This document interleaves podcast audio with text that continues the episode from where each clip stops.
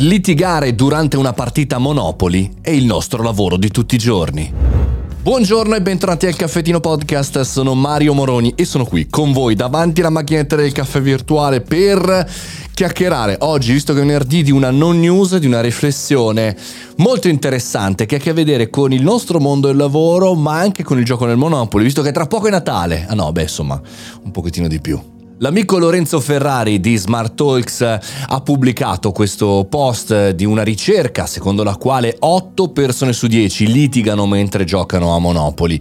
È una bella campagna di comunicazione molto intelligente, molto efficace che ha deciso di intraprendere Asbro per comunicare la rabbia e per parlare anche delle nostre emozioni. Tra l'altro, tra parentesi, oggi sono da Smart Talks, oggi sono a Bologna da Lorenzo per un bel evento, quindi se sei nei dintorni scrivimi su Instagram o su LinkedIn e ci vediamo lì.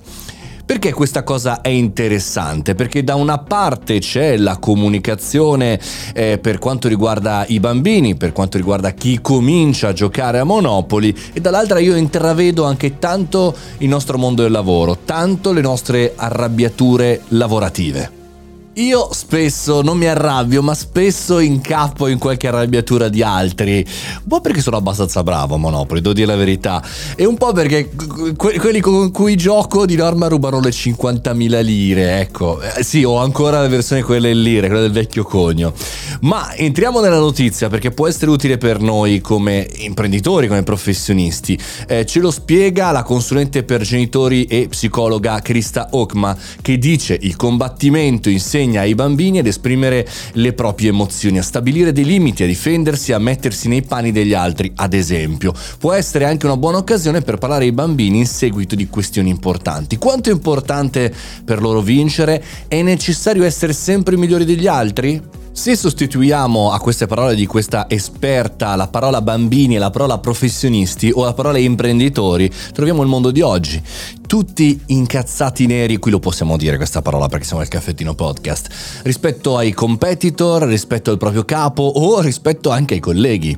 Quindi è proprio necessario essere sempre migliori, essere eh, vittoriosi e poi come incanaliamo la rabbia?